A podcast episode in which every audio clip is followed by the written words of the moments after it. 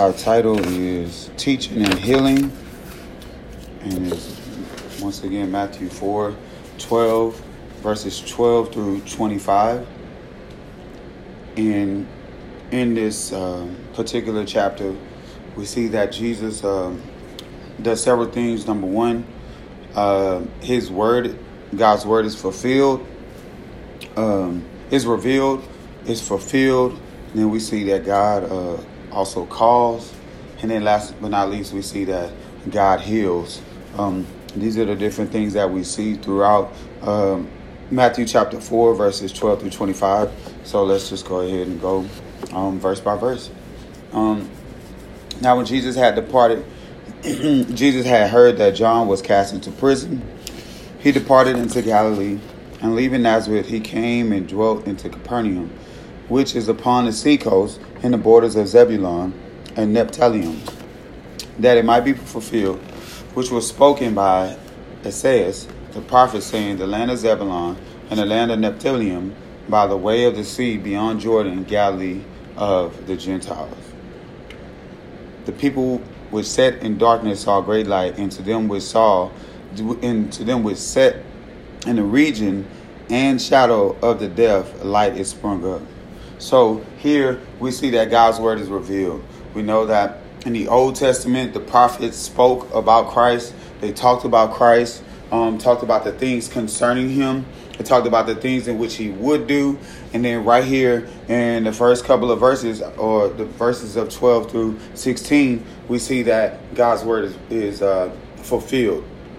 Um, the thing I like about God's word fulfilled is is that when we think about it, there are certain things that we do in which we see that God's word is true. Um, if you if you're obedient to your parents, you don't get in trouble. But think about it. Where in the Bible does it say we should be obedient? Or what does it say about being obedient? Honor your father and your mother. Is that your days? Your days should be long on the earth. So so we see that God's word is first is is is, is in the Bible, right? It's told to us, and then we do it, right? And then God's word is fulfilled. It, it's, it's it's true. Um, think about something else. Thou shalt not steal. Think about when you steal something. What happens? Mm-hmm. You can go jail. What else? you can get killed. Think about when you don't steal, you work hard for something. What happens? You appreciate it more, right? You're not just gonna you're not just gonna throw a hundred dollars away that you work for, right? You ain't, you ain't throwing that away. So God's word, um, we read it, we study it, and then we come back to it, and then we start to apply it to our lives, and it gives us this this, this uh, feeling of fulfillment. Um, and then in verse 14, we can see it said that it might be what fulfilled, fulfilled right? It must that that God's word might be fulfilled, right? Which was spoken. This has already been said. And for us, it is written. And when we read it and we apply it, God's word comes fulfilled.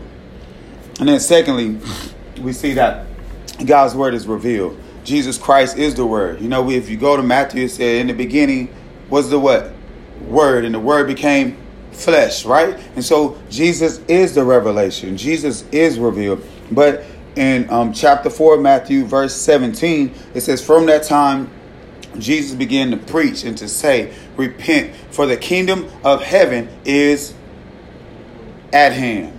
So here we see that, that Christ is revealing, Hey, I am here.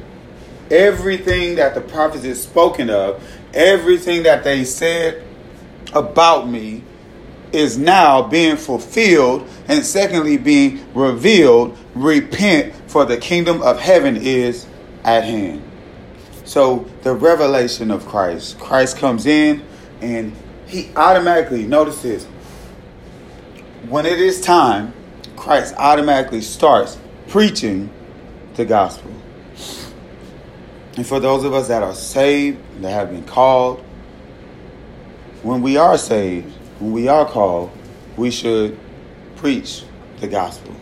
The gospel, right? The revealed word of God, revealing it to the hearts of men that one, we're sinners, right? Two, that God is angry with sinners. Three, Jesus died for sinners. That if we believe that Jesus died for sinners, that he died for our sins, and we accept him as our Lord and our Savior, that we'll be saved and we will have eternal life. So Christ came and revealed that the kingdom of heaven is at hand. He told them to repent, and then he told them that the kingdom of heaven is at hand. And then next, as we move on, we see that not only does um, God fulfill his word, God reveals his word, but then God calls. So after the preaching, the revelation, right? He's calling, right? And so we move to verse 18 of chapter 4 of Matthew. And Jesus, walking by the Sea of Galilee, saw how many brethren? Two brethren, Simon called Peter and Andrew his brother, casting a net into the sea, for they were fishers. And he said unto them, Follow me, and I will make you fishers of men. And they straightway left their nets and followed him. And going on from thence, he saw other two brethren, James the son of Zebedee, and John his brother, in the ship with Zebedee, their father mending their nets, and he called them. And they immediately left the ship and their father and followed him. And Jesus went about all Galilee, teaching in the synagogues and preaching the gospel of the kingdom and healing all manner of sickness and all manner of disease among the people. And so here we see that Jesus called his disciples. We see that God calls, right? He calls, right? We see that. He calls us, right? Come unto me, all ye that are heavy laden, right? Come unto me. For my yoke is easy and my burden is light, right? So he calls us and he calls us, and then we know that when he calls us, he calls us at first to, to repent, right? Hey, I am a sinner. I am a sinner. God is not pleased with me. And the only sacrifice, the only thing that is acceptable to God is Jesus Christ. And I must accept Jesus, right? And so he calls them and he pulls them away from something that they were doing to something greater. And that is to call other men into repentance and accepting Jesus Christ. So not only do we see that God fulfills, that, that God's word is revealed, that God calls, last but not least, we see that God's word heals. And so going back to verse 23 to 25 and saying, Jesus went about all Galilee, teaching in their synagogues, teaching in their synagogues and preaching the gospel of the kingdom and healing all manner of sickness and all manner of disease among the people. And his fame went throughout all Syria.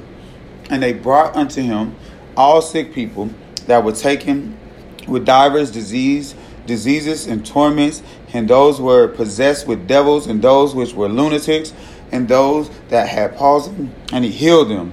And there followed him a great multitude of people from Galilee, and from Decapolis, and from Jerusalem, from Judea, and from beyond Jordan. When God's when God's word heals us, He heals our hurts, He heals our, our pains, He heals our heart, those those bad memories that we have, and He takes us and He molds us and He shapes us, and He gives us a new life, a life in Christ. We always hear them say that He uh, that He picked me up and He turned me around, right? I was heading toward a dead end, and at the dead end, the other road, there was a, a cliff, and if I would have kept walking, I would have fallen over, right? And died in my sins, died with no hope at all. But he turned me around and he placed my feet on solid ground, and now here I am walking. Jesus here goes out and he starts healing. And notice, notice, notice what he's what he's what and how he's healing. He's healing those with different diseases, those who are tormented, those who are possessed with devils, those who are crazy, lunatics, those who have palsy, and he healed them. When we are saved, we are healed. Right? We no longer are, are living in, in a life of death. We don't go around lying no more because we know that lying is deceit, and deceit causes people, right, to not trust us, causes people to hate us. And we know that we're not living in truth when we're lying, right? We don't go around thinking that there's no God, right? And since there's no God, I can live how I want to live and do what I want to do our minds are healed because Christ has transformed us. And we know that there's a God. And we know that Christ died for our sins. And we know that we're going to heaven. And so, therefore, we live a life that is pleasing unto Him. And we're no longer living a life where we're crazy, right? Or we're possessed. Or we're controlled by this world. We're controlled by God's Word. So, Christ heals. God's Word heals. And that is the exact thing that that we uh, place our hope in. Are there any questions? Let's close in prayer. Dear God, thank you, Father, for your word. Thank you, dear Lord, for allowing us to hear it, and dear Lord, Father, to know that um, your word fulfills, that your word is revealed, dear Lord, that you call us, and that, dear Lord, Father, you heal us, dear Lord, from all the hurts and the pains, dear Lord, of trying to be something, dear Lord, that we are not and changing us, dear Lord, to look more and more like your Son and our Lord and Savior Jesus Christ. I pray that you may help us, dear Lord, Father, to seek you more, Father, to be more obedient unto you, dear Lord, that you may be pleased with us, dear Lord. In Jesus' name we pray. Amen.